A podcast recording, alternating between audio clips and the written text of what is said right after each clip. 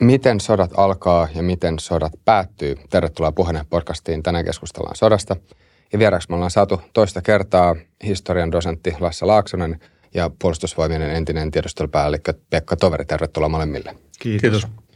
Aloitetaan vaikka tästä sodan ihan määritelmästä, että mitä sodalla oikeastaan tarkoitetaan?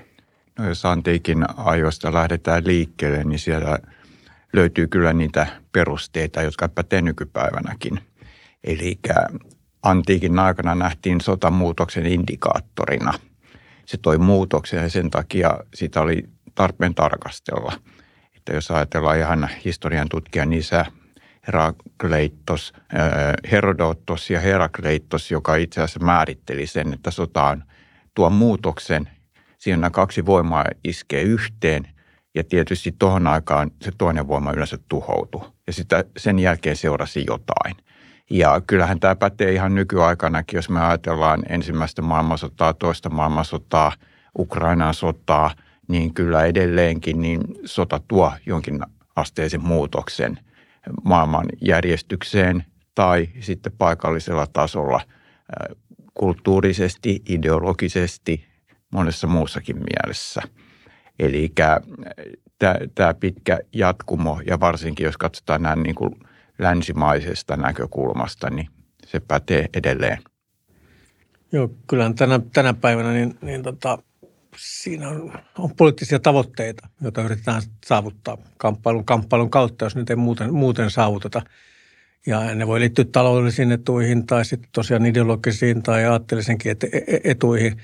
Mutta tota, viime kädessä sitten, jos niitä tavoitteita ei saavuteta muilla keinoilla, niin sitten turvaudutaan aseelliseen väkivaltaan. Mikä erottaa sitten taas sodan ja tämmöisen aseellisen konfliktin tai selkkauksen? Että onko, voiko sanoa, että näiden välillä olisi joku, joku No tämä on tietysti, tässä on paljon semmoista semattistakin saivartelua mukana, mutta näitä perinteisiä määritelmiä on esimerkiksi ollut se, että, että silloin kun on tuhat kuolonuhria vuodessa ja mukana on yksi valtiollinen osapuoli, niin se täyttää sodan määritelmän – mutta tämä vanha Clausewitsilainen ajattelu, että sota on politiikan jatkamista toisin keinoin, se pitää kyllä paikkansa, mutta sitten tämä Clausewitsilainen ajattelu 1800-luvun alussa, jossa hän katsoi, että taistellaan ja taistelu tuo ratkaisun, niin tämä on kyllä viime aikoina, se ei enää päde. Että jos me ajatellaan sotia nykyään, niin ne on monesti monesti hyvin niin kuin häilyviä. Mikä on sotatila, mikä on rauhantila. Se on veteen piirretty viiva.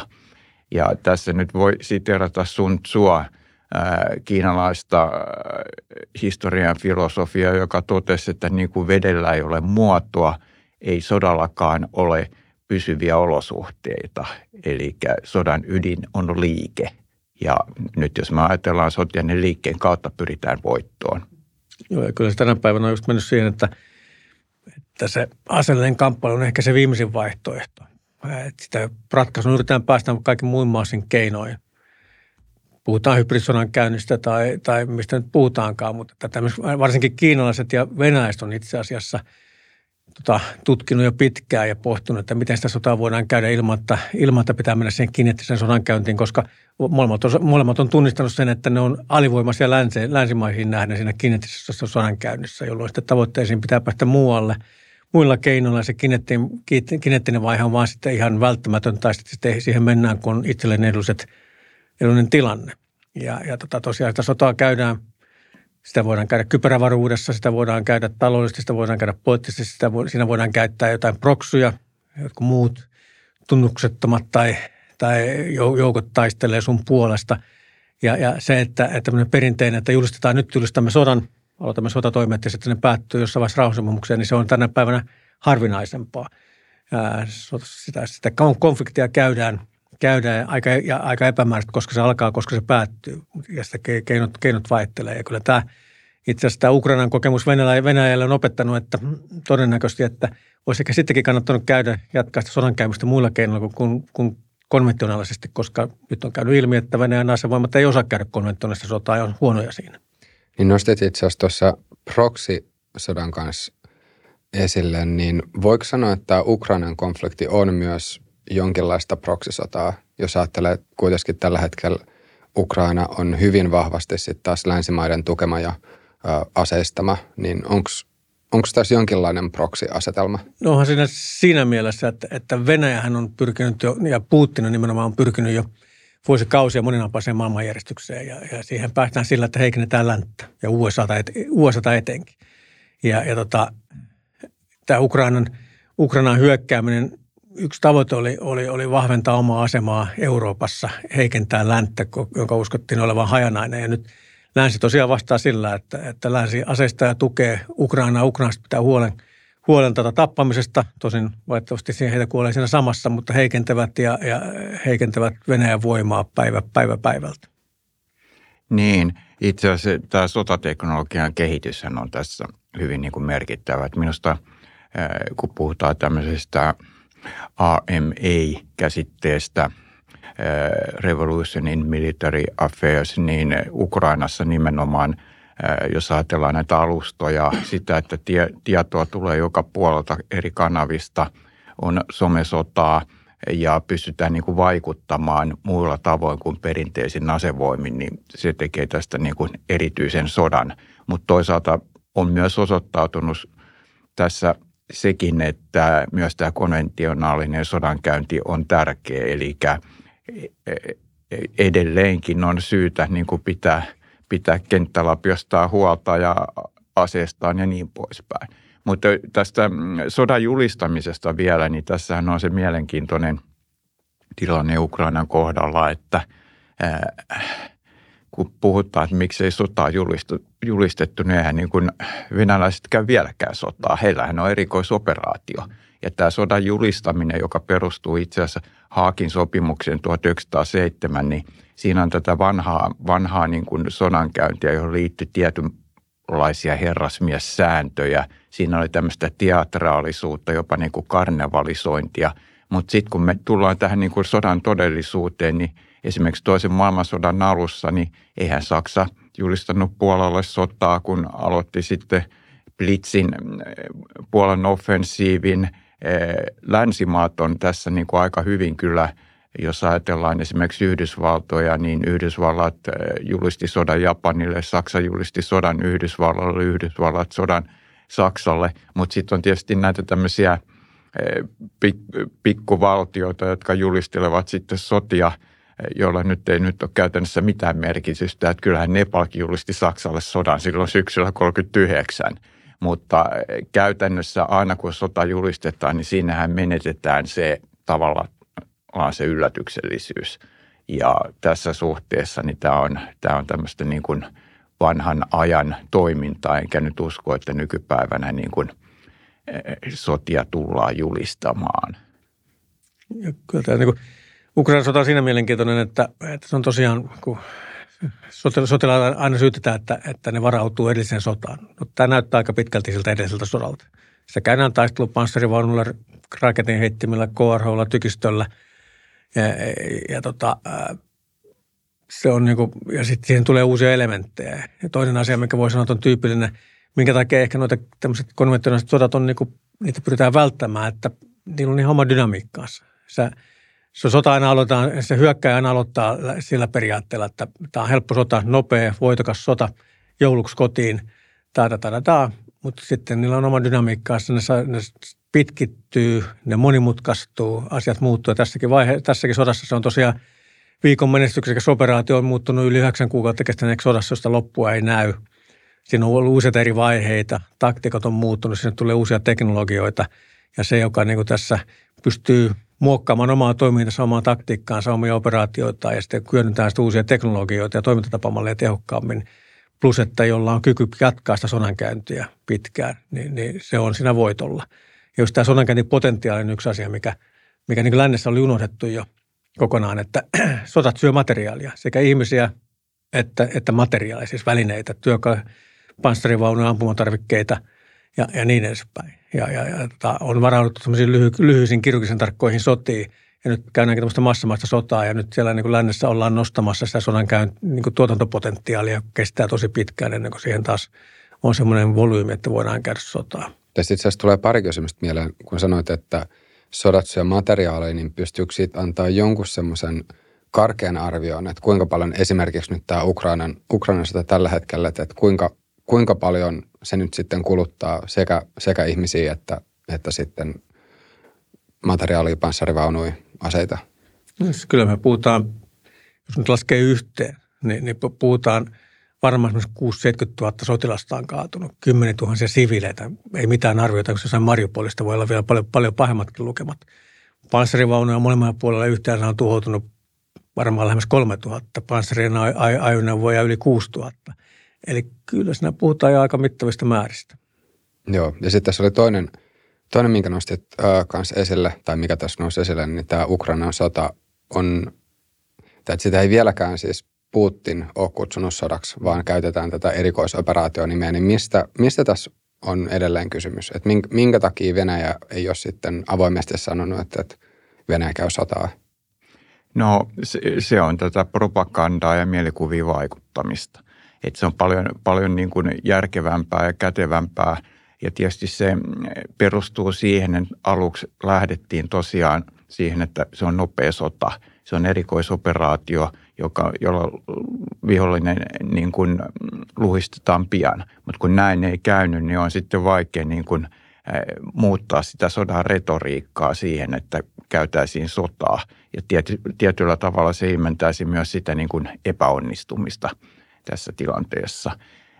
Vielä tähän niin kuin sotaan ja talouteen, niin varmasti tässä niin kuin teknologia menee. Esimerkiksi jos ajatellaan niin kuin ilmasodan käyntiä, niin kun ajatellaan niin kuin hävittäjiä, kuinka äärimmäisen kalliita ne on, niin varmasti niin kuin teknologia menee näihin lennokkien suuntaan, jotka on paljon niin kuin halvempia ja kätevämpiä käyttää.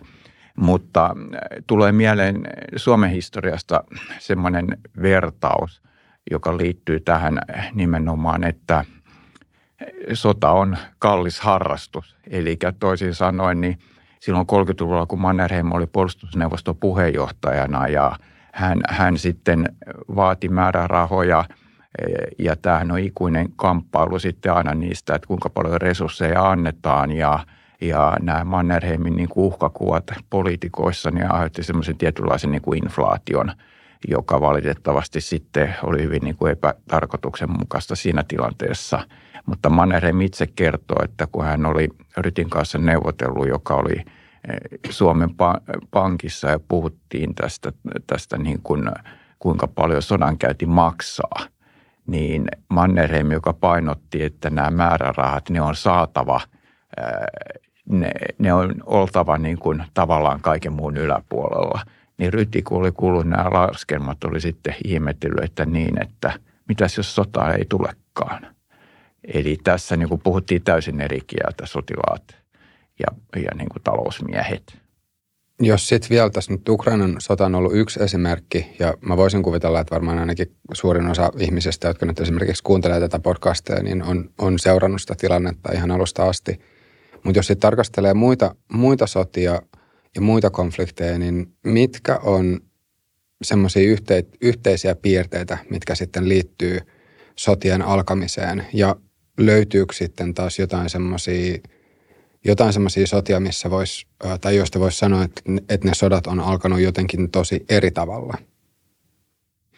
Kyllä niitä viimeisen sadan vuoden aikana, kun katsoo, niin hyvin eri tavalla alkavia sotia. Että sanotaan maailmansodat alkoivat niin kuin nopealla hyökkäyksillä. Ensimmäisessä maailmansodassa oli vielä näitä julistuksiakin mukana – mutta sitten jos tullaan kylmän sodan aikakauteen, niin siellä on hyvin niin kuin erilaisia sotia että tota, esimerkiksi Falklandin sotahan alkoi sitä kautta, että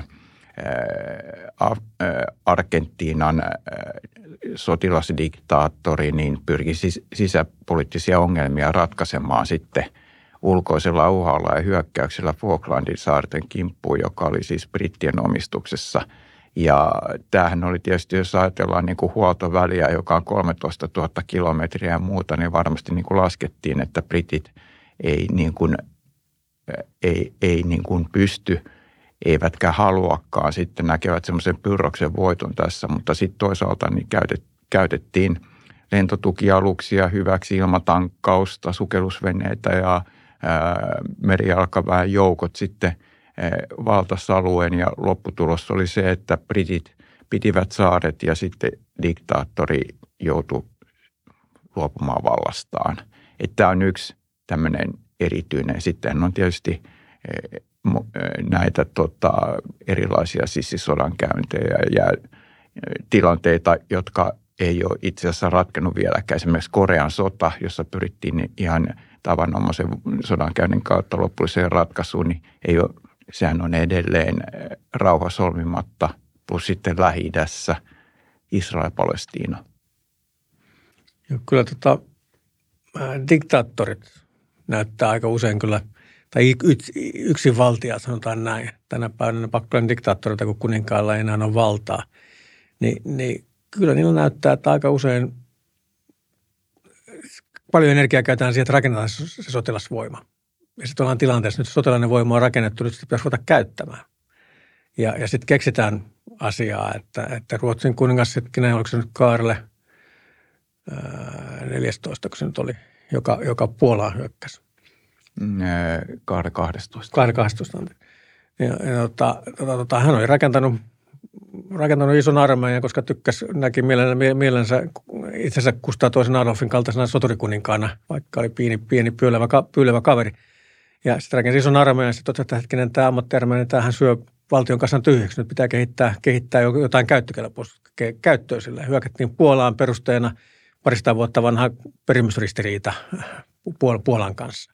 Saddam Hussein niin, niin tota, päättyi hyökätä Iraniin, kun oli pannut armeijan pystyä, että, että parannetaan valtion taloutta, kun se asevoimien rakentaminen oli maksanut niin paljon, niin tota, valataan, valataan Iranilta vesiväylät ja, ja, ja öljy, öljykentät. Ja kun se epäonnistui, niin sitten todetaan, no otetaan ku, kuvait, joka tuli perin, perimään velkoja, niin hoidetaan kuvait sitten.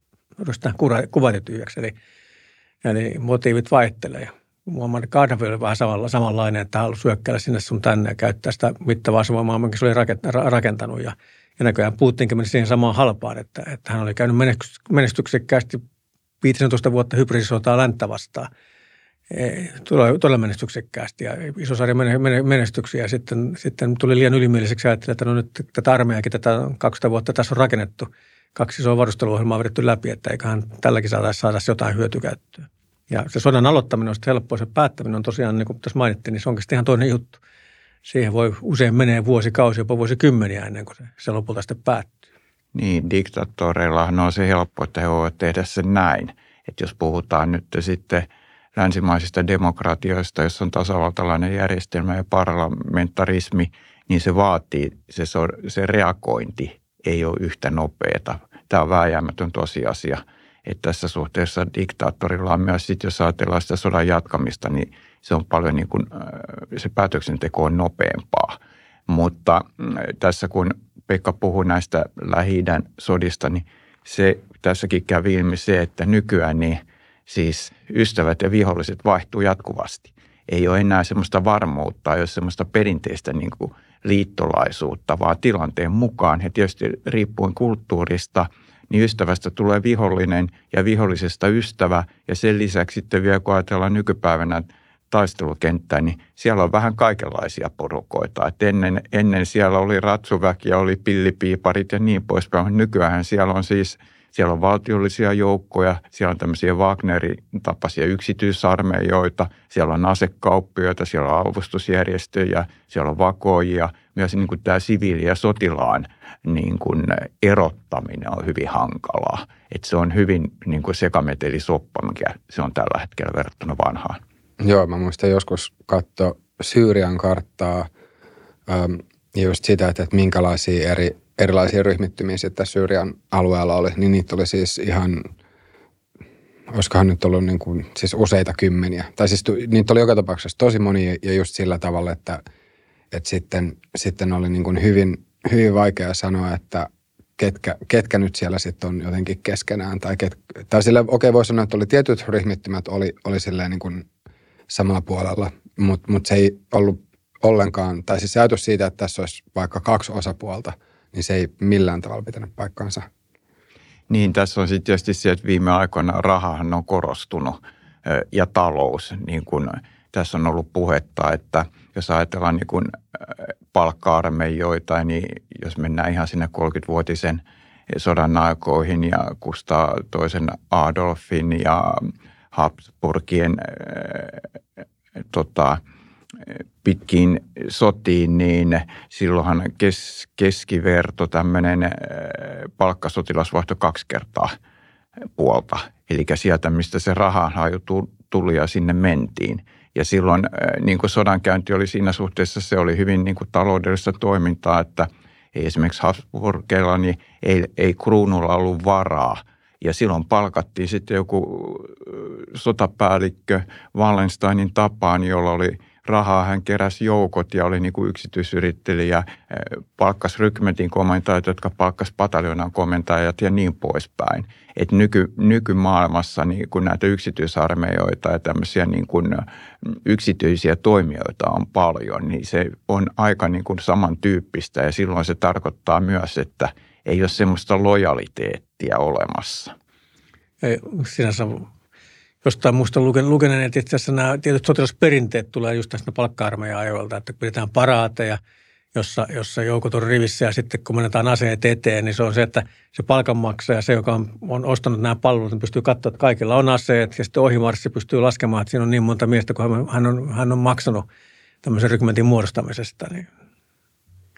Joo, tuo on aika, aika kiinnostava, kiinnostava. Tai siis sillä, että voi sanoa, että ei, ei ole aikaisemmin tullut mietitty, että, että mistä tämä seremoniallisuus sitten olisi, olisi lähtöisin. Öm, jos jonkinnäköistä yhteenvetoa vielä tekee tästä sodan aloittamisesta, niin voisiko sanoa, että, että se on karkeasti kaksi kategoriaa tai kaksi syytä, mitkä siellä voi olla taustalla. Että joko, joko tämän hyökkäävän valtion taloudellinen etu tai sitten sen hyökkäävän valtion ö, johtajan omat henkilökohtaiset valtapyrkimykset tai vallassa, vallassa tota, säilymispyrkimykset.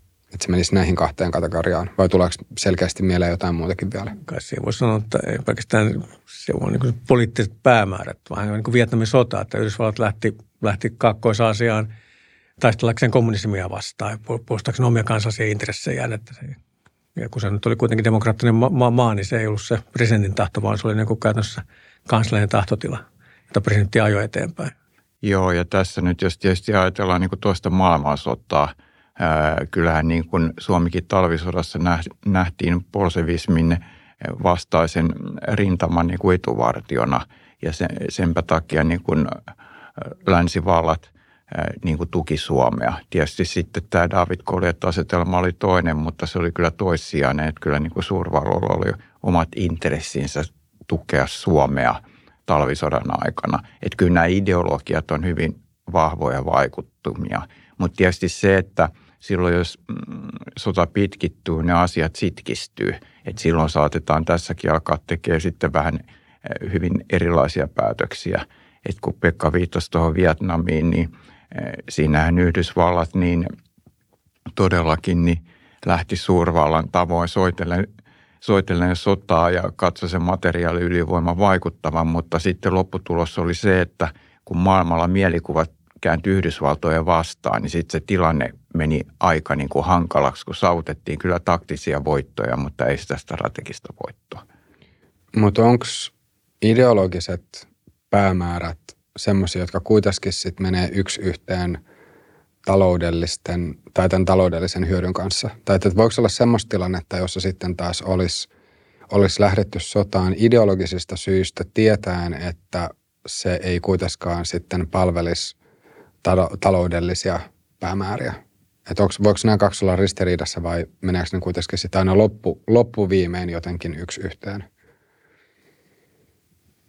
Joo, kyllä siellä kun varmaan aika usein se talous on siellä taustalla tavalla tai toisella. Katsoo vaikka jotain Yhdysvaltojen vapaussotaa, niin kyllä se lähti liikkeelle siitä, että Englannin kuningas, kuningashuone kiristi veroja ja, ja rajoitti taloudellisen toiminnan vapautta, jolloin kolonialistit siellä USAssa katsoivat, että, että nämä vapauden, nämä vapauden vieminen heiltä niin rajoittaa heidän hyvinvointia, heidän kykyään rakentaa, rakentaa taloudellista hyvinvointia, jolloin sitten niin kuin siitä – siitä, että tuli taloudellisen rajoituksen, niin se tuli tämä vapauden aate, sananvapaus ja muu vastaan. Nyt halutaan olla vapaita, vapaata tästä, tästä tyranniasta ja siitä sitten alkoi sota.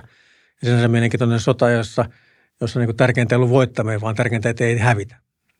Et, et se on niin kuin jännä, että Jenkellä on ollut niin paljon vaikeuksia noissa lähi sodissa, sodissa tota, ymmärtää sitä, että minkä George Washington ymmärsi täysin, että, että, että niin kauan kuin oli Continent, Continental Army, eli, eli se pieni ammattiarmeija, mikä, minkä, minkä he olivat saanut aikaa, aikaan, niin oli olemassa niin kauan kamppailu jatkuu. Ja hänen tärkein tehtävänsä oli pitää huolta, että sitä ei lyödä, lyödä sotilaallisesti – jolloin, jolloin voidaan jatkaa sitä taistelua, että enemmän myöhemmin britit antaa periksi, että ne ei jaksa käydä tänne valtameren toisella puolella tätä sotaa, joka kuluttaa heidän resursseja, että jopa brittiläinen imperiumi jossain vaiheessa antaa periksi. Kunhan ei vain hävitä tätä sotaa, niin lopulta me voitetaan. Ihan niin kuin Afgaanit teki, teki meille sitten. Niin, se riippuu aika paljon kyllä tosiaan siitä yhteiskuntamuodosta. Jos kyseessä on diktatuuri, niin kyllä siinä yleensä on niin se vahva talouden intressi – mutta jos mennään kylmän sodan aikaan ja nyt ajatellaan me esimerkiksi Vietnamin sotaa tai sitä, että ää, ää, Yhdysvallat halu, halusi padota sitä Neuvostoliiton vaikutusvaltaa, niin kyllähän silloin lähdettiin hyvin kauaskin sotiin, jo, jo, joiden tiedettiin kyllä sitten taloudellisesti maksavan paljon. Et siinä oli se ideologiapuoli korostu, mutta toisaalta sitten täytyy huomioida, että sitten sodan lopputuloksen kannalta, niin sitten tietysti niin ikään kuin saadaan se poliittinen etu, mitä ollaan lopultakin haluttu. Yes. Tässä on nyt vähän perattu tätä sodan, tai mun mielestä voi sanoa, että aika hyvin perattu tätä sodan syttymistä. Entä sitten jos miettii sodan eskalaatioa ja kans tämmöisiä pattitilanteita, niin mitkä, mitkä asiat on tyypillisiä sodan eskalaatiolle ja sitten jatkokysymyksenä se, että milloin tai että minkä tyyppisessä tilanteessa sitten päädytään tämmöiseen, tämmöiseen pattitilanteeseen, jossa sotatila on käynnissä, mutta se ei oikein kuitenkaan sitten etene suuntaan tai toiseen. Ja eskalaatiot usein liittyy, tai niin kuin sanotaan viime vuosisadan, vuosisadan Euroopasta, ne liittyy näihin liittosuhteisiin. Et, et siellä kun yksi julisti sodan, niin sitten niin kuin ensimmäinen maailmasta on hyvä esimerkki siitä, että yksi sodan julistus – sen jälkeen tuli sodanjulistusten vyöry, jonka perusteella tuloksena sitten oli, oli maailmansota. Että ne voi aiheuttaa sen eska- eskalaatio.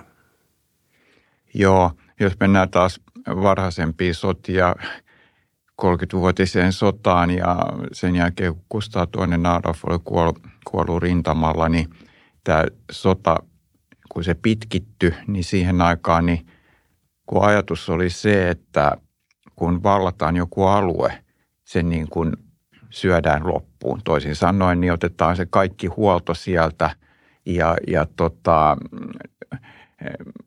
todella niin kuin totaalista sodankäyntiä. Ja tässä sitten, kun Saksa oli valsattu edes takaisin, Ruotsi oli välillä ollut voitolla eh, Pohjoisen liiton kanssa ja protestantit ja Habsburgit oli, oli ollut häviöllä – niin sitten kun mentiin, kun ruotsalaiset pääsi melkein sinne tota, keisarillisille alueelle aina, aina Prahaan ja, porteille ja niin poispäin, niin, oli niin, oltiin niin uuvuksissa, että vastapuoli pystyi sitten niin kuin keräämään voimansa. Ja, ja sitten taas ruotsalaiset ajettiin melkein sinne niin kuin Itämeren pintaan, valsattiin edes takaisin. Kun tämä tehtiin monen kertaan, niin se, eihän siellä maassa ollut enää mitään, mistä olisi saanut mitään huoltoa. Eli molemmat niin kuin raateli toisensa koko ajan, lopputulosta ei saavutettu. Tämä on niin kuin minusta vanhemmalta ajalta klassinen esimerkki. Ja kyllähän nyt tietysti Ukrainan sodankin kohdalla niin näkyy se, että ää, ei, ei tota, kummallakaan nyt ole voimavaroja näiden tie, tietojen perusteella saada semmoista niin kuin nopeata ratkaisua aikaiseksi. Löytyykö muita tämmöisiä esimerk- historiallisia esimerkkejä, jos miettii sitten – sotia, joissa olisi, olisi ollut joku tämmöinen pattitilanne ja sitten sota lähtee eskaloitumaan uudestaan, jotenkin, jotenkin sitten intensiteetti kasvaa tai näin. Kyllä, esimerkiksi maailmansodan länsirintama on esimerkki, että siellä oli jututtu, jututtu sinne juoksuautosodan käyntiin, missä saatiin edes takaisin ja kumpikin puoli väsytti toisiaan, mitä on nähtävissä. Ja tilanteen muutti sitten se, että Yhdysvallat, Yhdysvallat tuli sotaan mukaan ja toisin aivan uuden potentiaalin sekä, sekä asevoimaa että taloudellista voimaa, joka, joka muutti täysin sen tilanteen. Ja samaten tuossa maailmansodassa, niin, niin eihän Saksa pystynyt valtavaan Iso-Britanniaa. Saksa, Saksa oli iso, parempi armeija, Iso-Britannia oli laivasto, Kanalin ei päässyt. Oltiin, vaikka niin sotaa käytiin aktiivisesti vielä, mutta oltiin kuitenkin siinä, siinä, siinä suunnassa pattitilanteessa, kunnes taas Yhdysvallat tuli mukaan, mukaan sotaan ja toisi taas ihan uuden, uuden potentiaalin siihen. Joo, tässä aika paljon itse asiassa sotateknologia ja sotataito vaikuttaa. Että ensimmäisessä maailmansodassa voidaan sanoa, että tota, siellä niin kuin aseistus ja asearsenaali te, teknologia oli luonut uudet aseet, johon ei löytynyt semmoista sovellettavaa taktiikkaa, vaan siinä sitten härkäpäisesti iskettiin ja se aiheutti järjettömät tappiot. Mutta yleensä siis näistä, näistä niin kuin opitaan ja se sotataito kehittyy ja yleensä niin kuin aseelle keksitään vastaa se. Että tässähän voidaan niin kuin nähdä, että Saksa esimerkiksi oppi ensimmäisestä maailmansodasta sen, että he, he eivät kestä tämmöistä pitkää uuvuttavaa sodankäyntiä ja sitten kehitettiin salamasotataktiikka, panssarikiirat ja maataistelukoneet pyritään niin kuin nopeeseen ratkaisuun. Samaten sitten kun panssarivoimat kehittyy, niin sitten kehitetään panssaritorjunta-aseita. Et, et tässä suhteessa niin tämä on tietynlaista jatkumoa, jos ajatellaan näitä suurempia sotia. Että sissisodan käynti on sitten eri, erikseen, että siellä on kokonaan erilaiset lainalaisuudet. Ja kyllä se, jos, jos sota pitkittyy, niin, niin väistämättä se kääntyy siihen, että jos ei pääse niin mihinkään nopeeseen ratkaisuun, niin väistämättä se kääntyy siihen, kenellä on paremmat taloudelliset resurssit jatkaa sitä sodankäyntiä. Kuka pystyy pitämään, tuottamaan lisää, lisää joukkoja, lisää materiaalia, pitämään sen siviilitaloudenkin pyörimässä jollakin tavalla. Ja, ja tota, Saksahan, Saksahan nikeltyi molemmissa sodissa hyvin pitkälti siihen, että, että se, se ei ollut vain sotilaallisia resursseja jatkaa sitä sotaa. Onko tuossa ero sen välillä, että onko kysymys nyt sitten hyökkäävästä osapuolesta vai sitten puolustavasta osapuolesta? Että jos, jos ajatellaan niiden, niitä taloudellisia resursseja, että voiko sanoa, että, että hyökkääjät keskimäärin, jos nyt tarkastellaan sitten sotia viimeisten vuosisatojen aikana – että hyökkäävät osapuolet olisi sitten ollut tässä vahvemmilla vai onko se nimenomaan, että tyypillisesti puolustavat osapuolet on sitten vahvemmilla? Voiko, onko, tämmöistä sanoa?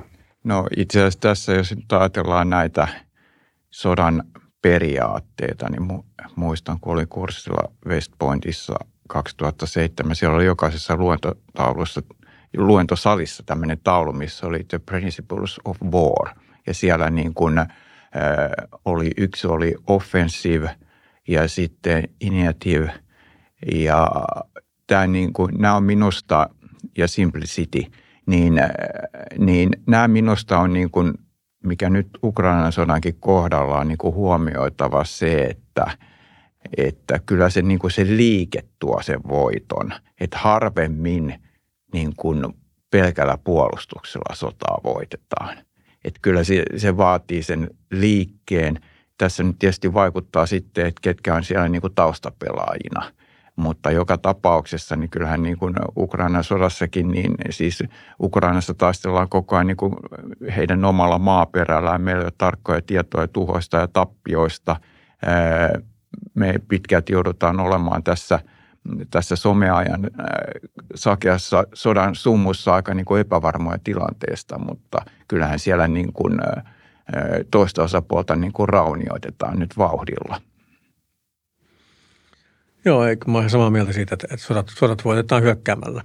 Ei se, sillä se ratkaisuun päästään. Ja, ja tässä Ukrainankin sodassa on nähnyt, että Ukrainasta on kärsinyt suurimmat, suurimmat tappiot silloin, kun se sota on staattista. Silloin, kun tämä Donbassin suurhyökkäys huhtikuun puolesta välistä toukokuun alkuun, siellä Severodonetskin ja Lisentsaskin suunnassa – niin oltiin vain poteroissa ja Venäjät ampui 50 000 granaattia päivässä, päivässä Ukrainasta niskaan yli kolmen kuukauden ajan. Ja, ja su, isot tappiot. Sitten heti kun päästiin liikesodan käyntiin, jossa venäläiset hyödyntää sitä massiivista tulivoimaansa ja eivät osaa yleensäkään liikesodan käyntiä, niin heti ollaan vahvoilla.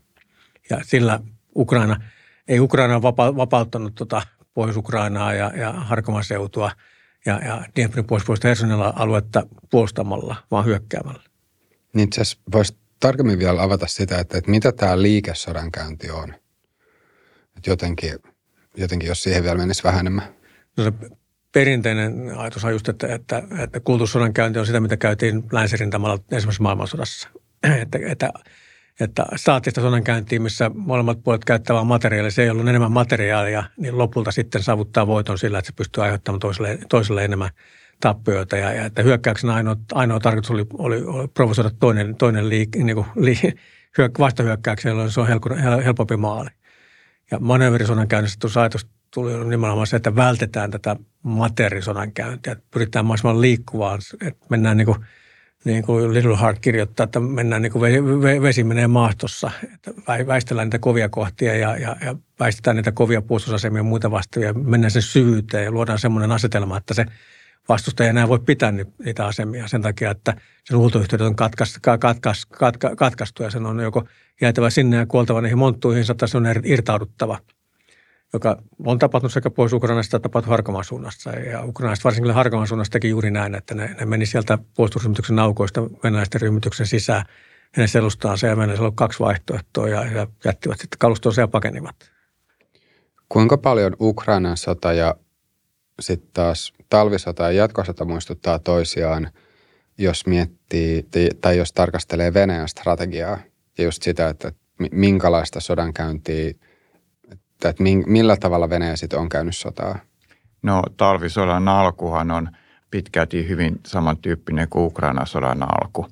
Eli äh, Neuvostoliitto silloin ei minkäänlaista sodan julistusta ilmassu.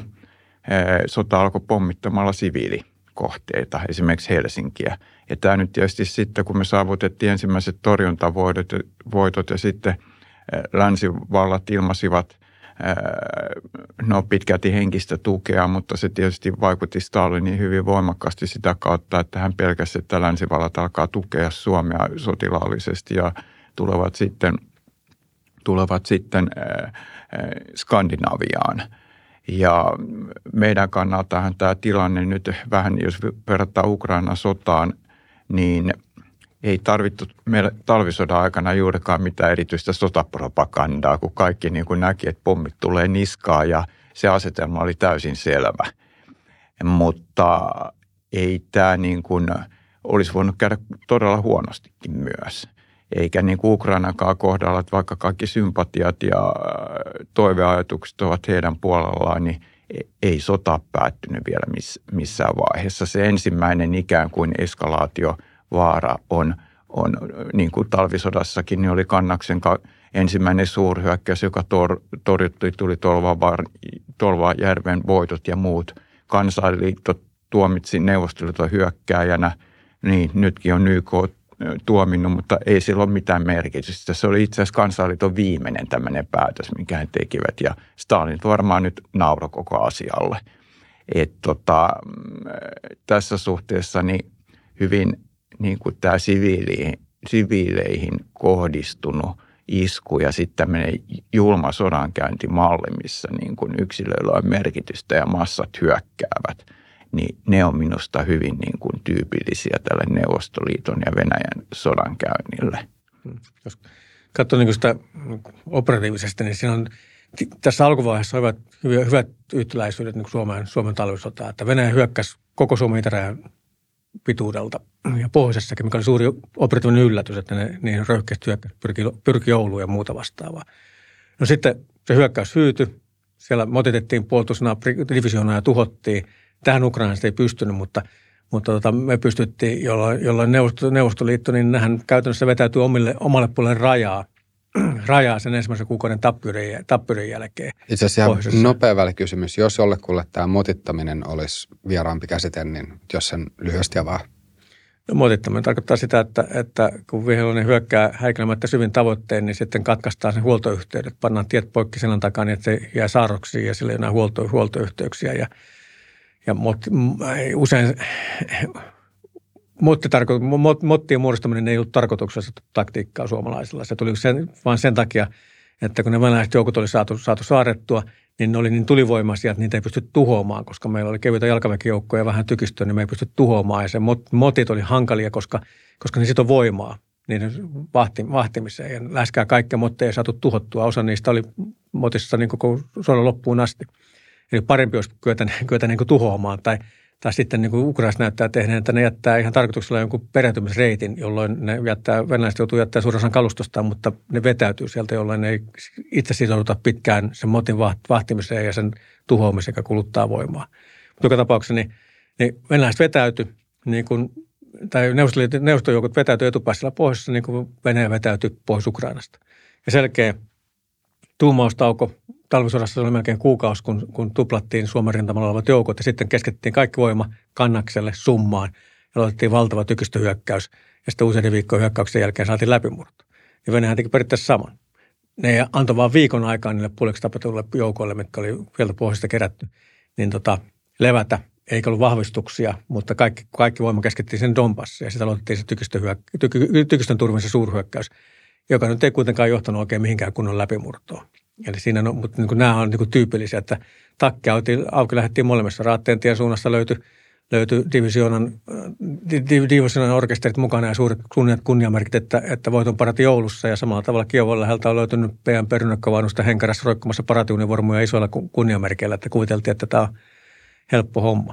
Mutta nyt on sitten tosiaan tässä sitouduttu tähän sotaan ja, ja Putin kyllä tekee tosi paljon – samoja virheitä, mitä Hitler tekee. Mä tiedä, onko se lukenut Hitlerin muistelmat niin oppikirjana sen sijaan, että se olisi varattavana esimerkkinä, että lähdetään sotaan ennen kuin asevoimat on valmiit selkeästi. Ne ei ole tarpeeksi hyvin koulutettu ja varustettu tämmöiseen sotaan. Lähdetään sotaan ilman, että pannaan sitä asetteollisuutta sota, sotajalalle. Nyt hyökättiin, tuli suuret tappiot, niin kesällä ilmoitettiin, että joo, että puolustusteollisuudessa kesälomat on peruttu. Ja sitten vasta syyskuussa ruvettiin antamaan uusia tilauksia ja merkittävästi lisäämään ponnisteluita siihen, että saataisiin sotateollisuutta ylös.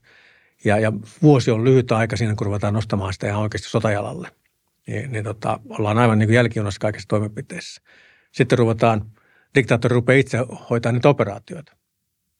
Ihan niin kuin Hitler ohjata, ohjaa sieltä komentoportaiden ohitte suoraan rintamakomentajia, mitä pitäisi tehdä. Ja sitten kun ei ole mitään sotilaskoulutusta, Hitler oli korporaali, Putin taitaa olla reservin luutnantti, mutta ei se ole koskaan palvellut, palvellut mitenkään ihan oikeasti. Hän ei ymmärrä sota-asioista mitään, se ei yleensä paranna sitä hommaa. Sitten ruvetaan kieltämään – kieltämään vetäytymisestä. Tämä on se perinteinen diktaattorin juttu, että taistella viimeisen asti ei saa vetäytyä, vetäytyä ammutaan. No, Putin ei vielä ammuttanut niitä, vaikka siellä nyt on näitä sulkupataljonejakin jo muodostettu, mutta on muutettu, muutettu lakia niin, että antautumisesta voidaan antaa pitkät vankeustuomiot. Ja ihan sama. Nyt sitten ruvetaan perustamaan niitä, kun ei enää luoteta sotilaisiin, niin ruvetaan perustamaan eri, erilaisia asevoimia – niin kuin poliittisesti luotettavat henkilöt saa, saa asevoimaa johtoonsa. Hitler oli Waffen SS, josta nyt pääosa oli elittijoukko, mutta se oli paljon, kun ihan kuraakin oli poliittisesti nimettyjä upsereita, jotka ei osannut hommaa. Harin Himmler, jolla ei kanssa mitään sotilaskoulutusta, oli yhdessä vaiheessa armeijaryhmän komentaja. Herman Göring ilmavoimien komentajana sai perustaa, perustaa maavoimaprikaateilla. Annettiin parasta kalusta, mitä maailmasta löytyy, ja ilmavoima-upseerit yritti johtaa maaoperaatiota. Ei mennyt kauhean hyvin. Hitlerillä, anteeksi Putinilla on, on nämä kansalliskaarti, jolla on annettu raskempaa aseistusta, joka nyt saa enemmän, enemmän roolia koko ajan sodan käynnissä, vaikka se on sisäisen turvallisuuden joukko, koska hän luottaa kansalliskaartin johtajaa. Wagner, Prigozhin ja Wagner-porukat saa enemmän enemmän roolia, kun hän luottaa niihin. Kardorovin Tsetsenit saa enemmän roolia, kun hän luottaa niihin. Ja tämä kaikki on totta kai pois sieltä asevoimista, sekä varustuksesta että henkilöstöstä, että sitten, että ne pyörii siellä esimerkiksi joukkoja, jotka käy suoraan komentosuhteessa, niin ei se niin kuin sitä operaatio, operointia kannakaan paranna. Että mielenkiintoista, miten ne tekee ihan samoja virheitä. Entä sitten vielä nopea, nopea kysymys, tota, jos tarkastelee sitä liikesodan käyntiä, niin voiko tuossa suhteessa sanoa, että, ää, että onko, eka kysymyksenä, että voiko sanoa, että ukrainalaiset olisi nyt hyödyntänyt sitten tämmöistä liikesodan käyntiä tässä Ukrainan sodan aikana, niin hyö voi, tai menikö se niin, että suomalaiset ja ukrainalaiset tässä suhteessa on toiminut – jotakuinkin samalla tavalla. Siis yksi, yksi asia, mistä niin kuin, äh, tai mun käsittääkseni voi sanoa, että mikä pikkasen muuttaa sitä tilannetta on just se, että ihan Ukrainan maasto ja sitten taas Suomen maasto on tosi erilaista. Että Ukrainassa on, on peltoa, peltoa ja Suomessa on metsää. Että se, se tekee sitten erilaisen. Mutta muuten jos miettii niin sitä strategiaa, millä sitten on, on puolustettu, niin kuinka, kuinka paljon tässä suhteessa löytyy yhtäläisyyksiä sitten Ukraina ja Suomen välillä? No täytyy sanoa, että talvisodassa niin tosiaan tuohon mottisodan käyntiin vielä sen verran, että siis sehän on tietynlainen pattitilanne. Eli voi sanoa, että siellä kun tulee se hyökkäjän makkara, niin se pilkotaan pieniin palasiin ja ei kummallakaan osapuolella toiset ei pääse etenemään ja toiset ei pääse laukaisemaan niitä motteja. Mutta äh, siis meillähän, jos ajatellaan tuota, äh, niin kuin taistelukentän anatomia, niin se oli hyvin erilainen Karjala kannaksella ja näillä pohjoisilla alueilla – että Karjalan kannaksella niin kuin armeijakunnan komentaja kenraali Luutnantti Jökvist totesi, että Aines Musman Opfern Truppen Oderland ja viittasi Clausewitsin, että se on joko verta vuorotetaan tai maata luovutetaan. Ja Karjalan kannassa oli niin kuin taistelualueena niin ahdas, että siellä ei niin kuin motiteltu eikä koukkailtu hirveästi mihinkään. Että se oli niin kuin puolustajan kannalta mm, siinä suhteessa – helppo, että se oli kuin suppilo, että oli niitä venäläisiä armeijakuntia siellä hurumykket, niin ne joutui peräkkään kuitenkin laittaa. Ne oli riippuvaisia näistä tieyhteyksistä, samaten kuin pohjois, pohjoisessa, että se oli hyvin niin kuin helposti ennustettavaa se venäläisten tulo ja senpä takia niin kuin pienempi armeija pystyi sitten ikään kuin voittamaan tätä lukumäärää.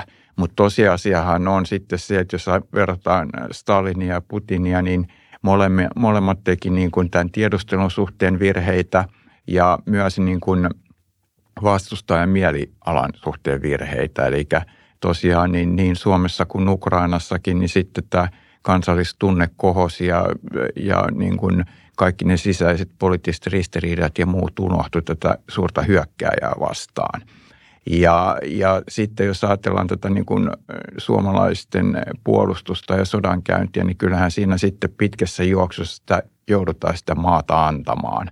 Ja tässäkin suhteessa niin tosiaan tämä suurhyökkäys silloin helmikuussa 40, kun puna-armeija sitten saavuttaa läpimurron Karjalan kannaksena. Siinä yksinkertaisesti laitetaan niin paljon sitä tulta ja myrkkyä sinne, että, tota, että se niin kuin nakerretaan ne suomalaisten heikot puolustusvarustukset. Et samahan se oli sitten 44 tilanteessa, kun venäläiset aloittaa suurhyökkäyksen, niin siellä Valkeasaaressa ja muualla, niin siellä on sitten tykinputkeen niin paljon rivissä, että, tota, todellakin niin aiheutetaan semmoinen myrsky, että, tota, että puolustaja joutuu perääntymään.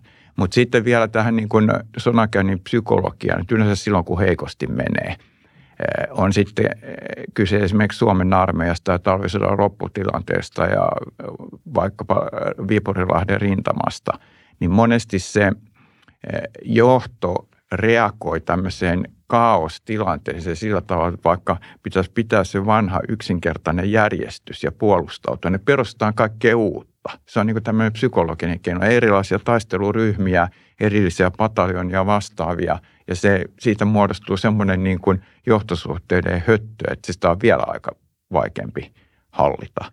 Ja, ja nyt diktaattorien kohdalla niin sehän on selvää, että silloin se tämmöinen viime käden keino on sitten itse ryhtyä sotapäälliköksi, vaikka ei olisi sotaa niin kuin suoraan nähnyt ikinä. Se tosiaan, että, että kyllähän nämä taistelukentät on hyvin erilaisia. Pitää muistaa, että siinä, vaikka Venäjän hyökkäys oli niin laajimmillaan siellä pois Ukrainassa, niin puhuttiin yli 1500 kilometriä pitkästä rintamalinjasta. Joukko oli kuitenkin aika vähän. Venäjä aloitti sellainen parisataa tuhatta sotilaasta ja sitten jonkin verran sisäisen turvallisuuden joukkoja. Riiputartuna näillä lailla alueilla, niin se on aika harva ryhmitys. Ja, ja, ja tota, tietyllä alueella sitten, tota, kun painopisteessä on enemmän, niin, niin on hyvinkin harva ryhmitys. Ja tätä Ukraina on sitten hyödyntänyt muun muassa niin Harkovan vastahyökkäykset, kun Venäjät oli, venäläiset oli harvassa ryhmityksessä, niin että täältä pääsee läpi. Käytetään sitä manööveriä. Kun tunnetaan maasto, tiedetään venäläisten ryhmitys, niin käytetään sitä manööveriä. Mennään sinne heidän selustaansa, jonka jälkeen venäläiset on tilanteesta jatkossa tähän. Toinen, että ukrainalaiset on, niin kun suunnittelee, suunnittelee operaatioita, niin ukrainalaiset on ymmärtänyt, että, että venäläisten heikon, heikon kohta on heidän huoltonsa. Venäjän asevoimien huolto perustuu rautateihin sen takia on 30 000 sotilaan rautatien joukot, 12 rautatieprikaatia ja kaksi pontonin pataljoonaa, jotka pystyy korva- korjaamaan rautateitä, rakentamaan uusia rautateitä. Ne pystyy rakentamaan kilometrin leveän joen yli ponttoni, sillä vetää siihen rautatien. Koska kaikki huolto tulee rautateitse. Pyöräajoneuvoja, niissä niin huoltoajoneuvoja, heidän maavoimien kokoonpanoissa on ehkä kolma, vajaa kolmasosa siitä, mitä on länsimaisessa, ja ne kantaa vähemmän niin ennen tuota hyökkäystä amerikkalaiset asiantuntijat arvioivat, että, että sitä, missä rautatiekuljetukset loppuu, niin maksimissaan 150 kilometriä ja venäläisten eteneminen päättyy, kun ei pysty enää huoltamaan sitä joukkoa. Ja tämä on aika hyvin pitänyt paikkaansa. Ja, ja ukrainalaiset on hyödyntänyt tämän sillä tavalla, että, että ne, tämä on hyvin pitkälti taistelu rautatien solmukohdista. Että kun venäläiset, ukrainalaiset teki sen Harkovan vastahyökkäyksen, ne meni ensimmäisen Kupianskiin. Kupianski on viiden rautatien risteyskohta. Siltä vietiin, kun se otettiin haltuun, vietiin venäläisiltä suuret alueelta edellytykset – huoltaa joukkoa, jolloin se huolto piti rakentaa uudestaan toista kautta. Se katkaistiin Kertsinsalmen siltasilla autopommiiskulla, pommiiskulla, niin, niin venäläisten huolto Hersonin suunnassa meni tosi vaikeaksi, koska enää se huolto oli mennyt kaikki sieltä rautatiesillan ylitte Krimille, Krimiltä suora, suora raide Hersoniin. Ja nyt joudutaan menemään mantereen kautta, jossa ollaan alttina ukrainaisten tulenkäytölle paljon heikompia yhteyksiä. Eli ukrainaiset suunnittelee operaatiot sillä tavalla, miten viedään venäläistä huollon edellytyksiä pois. Ja siinä on ollut taitavia. Niin, itse asiassa jos nyt ajatellaan näitä suurvalta-armeijoita, niin siellä on se ongelma siihen, että yleensä siihen niin kuin pano, luotetaan siihen voimaan ja lukumäärään. Että tässä nyt jos ajatellaan Vietnamin sotaa esimerkiksi, täällä pyrittiin saamaan ratkaisu ja nyt jos ajatellaan sitten Venäjän Ukrainan sotaa, niin massa-armeijalla on yritetty saada sitä ratkaisua, mutta siinä sitten kärsii aina se, että yksilöstä ei välitetä. Se, ne kohesiovoimat on paljon heikommat ja tässä suhteessa sitten on semmoisia, tulee paljon semmoisia yllättäviä tekijöitä – jotka nyt itse asiassa, katsotaan tilastoja tai lukumääriä tai statistiikkaa, jota pidän yleensä niin kuin aika huonona, kun puhutaan sodankäynnistä, niin eh, nämä, nämä, nämä ei kerro sitä sodan todellisuutta, vaikka lukumäärät ovatkin suuret. Mutta toisaalta sitten, jos nyt ajatellaan, eh, Stalin totesi, että lukumäärä on laatunsa, niin sitten kun tosiaan jos sitä on mahdollista eh, hyödyntää, niin – niin kuin venäläisillä on ollut tapana, niin joukkoja kyllä uhrataan, jos näin tarkoituksen mukaiseksi nähdään. Joo, se on, se on niin kuin tästä, tästä, niin kuin tästä Ukrainasta oppinut, että jälleen kerran Venäjä ei noudata mitään sääntöjä, mitään sodan oikeussääntöjä, mitään kansainvälissopimuksia, mitä ei noudateta. Ja yritetään, kun jos se perätä taistelukentällä, niin hyökätään sitten siviili, siviilien kimppuun, kimppuun häikäilemättömästi. Ja toinen, toinen, että miten he käyttävät omia joukkoja. Että ukrainaiset, esimerkiksi Donbassin suurtaistelun hyökkäyksen aikana – ja pyrki kuitenkin noin kolmen vuorokauden välein vaihtamaan niitä joukkoja sitä linjasta, vetää niitä lepoa. Ja niitä kierrätettiin niitä joukkoja, päästettiin lepoa ja täy- täydennykseen ja huoltoa. Niin venäläiset periaatteessa ne heittää sen joukon sinne linjaan ja sitten kun se on, siitä on 10 prosenttia jäljellä, niin ne rippeet otetaan sillä pois ja liitetään johonkin toiseen joukkoon. Mutta ne käytetään niin kuin loppuun, ei siellä niin kuin semmoista kierrätystä ja huoltoa ja lepoa, niin ei, ei, ei pidetä huolta. Joo, tässä on minusta se, jos ajatellaan lännön näkökulmasta, niin on tosiaan se, että puhutaan ensinnäkin erän, eri kieltä, jos pyritään niin kuin saamaan sitä sotaa loppumaan. Mutta se, että ei ole ymmärretty se, että tätä venäläistä sodankäyntitapaa, että on niin kuin peilattu sitä länsimaisia, länsimaisia arvoja vasta, joka on aivan niin kuin virheellistä, koska – silloin, jos nyt ajatellaan äh, nurkkaan ajettua petoa, niin kyllä se käyttää kaikki mahdolliset keinot, jotta se sieltä nurkasta pääsee. Ja tässä suhteessa just jos ajatellaan niin kuin Ukrainaa, niin on puhuttu nälkäsodan käynnistä, on puhuttu tästä infrastruktuurin raunioittamisesta, äh, on puhuttu tästä ydinasekortista, on, on sitten äh, ydinvoimalan räjäytyksistä ja muuta, niin nämä on kaikki semmoisia niin kuin – keinoja, jotka on täyttää sotarikoksien niin kuin kriteerit, mutta eihän niillä ole, niin kuin, jos nyt ajatellaan viimeaikaista sotaa, niin kuin Clausewitzikin totesi, että sota on väkivalta ja siinä ei ole väkivallan käytöllä rajoja, niin nämähän on ihan piece of paper. Tietysti se on hyvä, että jotain on, mutta minusta on hyvin naivia – että tässä nyt on käytetty esimerkiksi jotain niin kuin äh, lakiasiantuntijoita, jotka niin kuin viittaa näihin pykäliin, kun se todellisuus on siellä rintamalla, ei siellä pykäliä valitettavasti katsota. Mutta tietysti se on hyvä, että jonkinnäköiset lainalaisuudet on, että kyllähän niin kuin ensimmäisen maailmansodan jälkeenkin, kun kaasu kriminalisoitiin, niin kyllähän se toisen maailmansodan aikana piti, no Saksa käytti sitä nyt tietysti tässä niin kuin holokaustissa, mutta muuten, mutta kyllä niin lähi- ja sodat on käyttänyt kaikki mahdolliset inhat menetelmät, mitkä vaan käytössä on, niitä käytetään ja Venäjä käyttää niitä nyt. Niin se on, se on totta, että vaikka, vaikka sitten just kaasu kriminalisoitiin, niin kyllähän sitten taas voi ajatella, että sen jälkeen sitten taas, no Yhdysvallat käytti ydinpommia – niin, ja tässä on sitten huomioitava se, että vaikkakin sympatiat on Ukrainan puolella koko ajan, niin mm, tota, sota on julmaa ja rauhanteko on raakaa.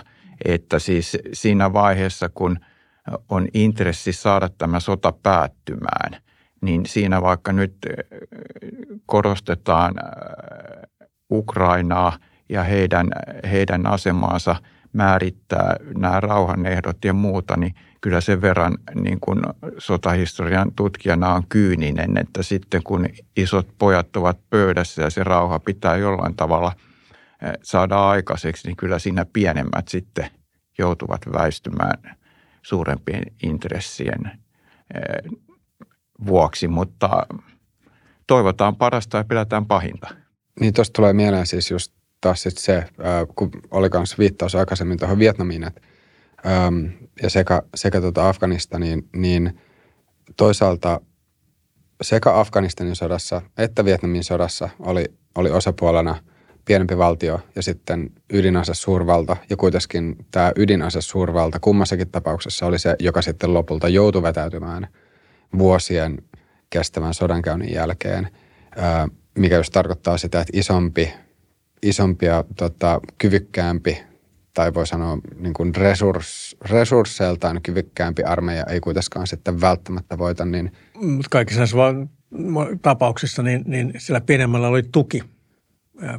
Me sai koko ajan tukea Kiinasta ja Neuvostoliitosta. Afganistanin ensimmäisessä Afganistanin sodassa Neuvostoliitto oli tekemään koska Yhdysvallat tuki muhajedeen tai islamistitaistelijoita – ja, ja tässä viimeisemmässä Afganistanin sodassa, niin Afganistan oli Pakistanissa tukialueet, mihin ne saattoi, talibanit saattoi tukeutua. Ja, ja sitä, niin kauan kuin sitä tukea oli, ne pystyi taistelemaan. Ja tämä on niin Ukrainan tapauksessa sama juttu. Ukraina taistelee niin kauan kuin länsi tukee sitä. Jos länsi lopettaa tukemisen, niin Ukraina on pakko tehdä rauha. Niin ja tässä tosiaan se sodan sumu on minusta niin kuin merkittävä tekijä, että nyt kun käydään, me saadaan informaatiota joka puolelta sitä tulvii enemmän kuin koskaan – Ukrainassa sota on dokumentoitu enemmän kuin koskaan. Meillä ei ole siltikään tietoa siitä, että mikä se Ukrainan niin kuin todellinen taistelukyky tässä on, eikä myöskään, jos me ajatellaan tätä siviilirintamaa, meille välittyy tiedot kovasta niin kuin taistelutahdosta, mutta kyllä niin kuin – talvi on todella niin kuin ikävä todellisuus ja me, meillähän ei ole kuitenkaan siitä ruohonjuuritasosta varmaa tietoa. Me tässä suhteessa joudutaan aika paljon niin kuin, vaikkakin informaatio tulua niin suurta, niin todellista tietoa, semmoista niin kuin vankkaa tietoa hyvin vähän. Ja tämä tilanne on aika niin kuin epäselvä. Kaikki, kaikki loppuu aikanaan, samoin myös tämä podcast – ja ihan vikaksi lyhyeksi kysymykseksi voisi vielä heittää sen, että, että mitkä teidän mielestä on niitä, niitä asioita, mihin sitten sodat loppuu, jos se nyt tiivistää sitten? No viime kädessä loppuu siltä, että osapuolta loppuu resurssit. Ei enää kyetä jatkamaan sotaa yksin. Taloudellisesti ja materiaalisesti kaikki muin tavoin niin, niin, niin raskasta, ei voida käydä tai sitten kotirintama murtuu. Eli se, se henkinen selkäranka ei, ei sen takia, että vihollinen vaikuttaisi siihen, vaan että, että siihen vaan kansa kyllästyy siihen sotaan ja saa tarpeekseen. Eikä enää ole halukas tukemaan sitä hallintoa siinä sodan jatkamisessa. Se sota loppuu toisen osapuolen sotilaalliseen voittoon. Tai sitten siihen, että, että mitä nyt korostan tässä on nämä mielikuvavaikutukset. Eli mielikuvat – vaikuttavat hyvin vahvasti siihen, jos ajatellaan Venäjän ja Ukrainan sotaa, niin mielikuvat on nyt Ukrainan puolella. Jos tapahtuu joku käänne, silloin äh, strategista merkitystä. Eli tämä, millä tavalla niin kuin vaikutta, vaikutetaan siihen, äh, miten sota nähdään, kuka tulkitaan niin kuin syylliseksi, kuka viattomaksi ja niin poispäin. Sekin pitkittyneessä sodassa niin saattaa olla hyvin arvaamattomia puolia, mutta aina se sotilaallinen voima on kuitenkin se todellisuus rintamalla. Yes, mutta hyvä. Hei, Lasse ja Pekka, oikein paljon kiitoksia teille vierailusta. Ja kiitos kaikille katsojille ja kuulijoille. Muistakaa myös pistää tuben puolella kommenttia ja me kuullaan ja nähdään taas ensi jaksossa.